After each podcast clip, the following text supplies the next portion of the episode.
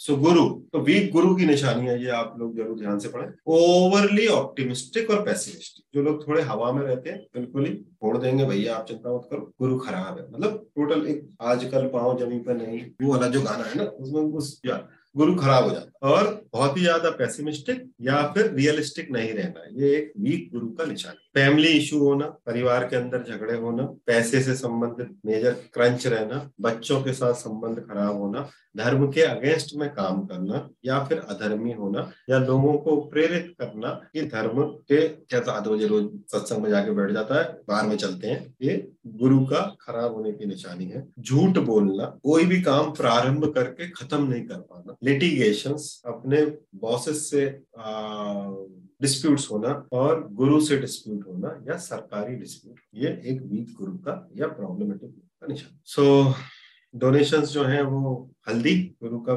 Favourite चीज़ है। सो so, हल्दी या उसका हल्दी की गांठ या फिर उसका पाउडर दोनों बृहस्पति के अंदर है ना? फिर पीले रंग के पुष्प हनी बेसन वो चने की दाल से बनता है ना बेसन? क्यों? सलोनी राजा। जी सर जी भैया तो चने की दाल से बनने वाला बेसन, वो येलो होता है।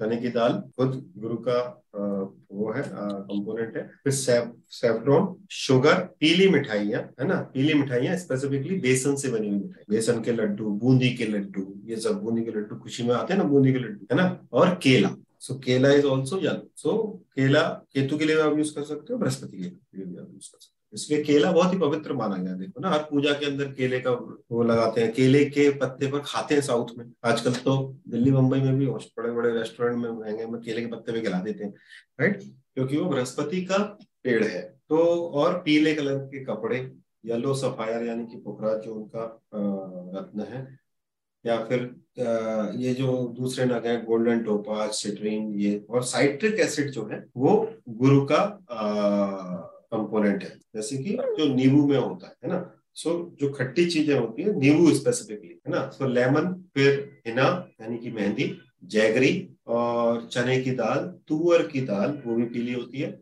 ये सब बृहस्पति के कंपोनेंट है। और इसलिए आप देखोगे कि हमारे भोजन के अंदर टर्मेरिक होती है दाल जो है वो हमारे इंडियन भोजन में कंपलसरी है ऑलमोस्ट हर घर में रोज बनती है ऑलमोस्ट हर घर में रोज बनती है और जब भी दाल बनती है तो मेजरली तुअर की दाल चने की मतलब पीली दालें ही सबसे ज़्यादा बनती है बाकी ओकेशनली बनती सबसे ज़्यादा ऐसे ही होता है ना ये ना येलो दाल दाल फ्राई दाल तड़का ये सब येलो में ही आती है ना? तो दालें जो है पीले रंग की वो सब गुरु की आती है और गुड़। सीताराम जो लिखिए पीले पेन से गुरु के लिए। नमः भी लिख सकते हैं।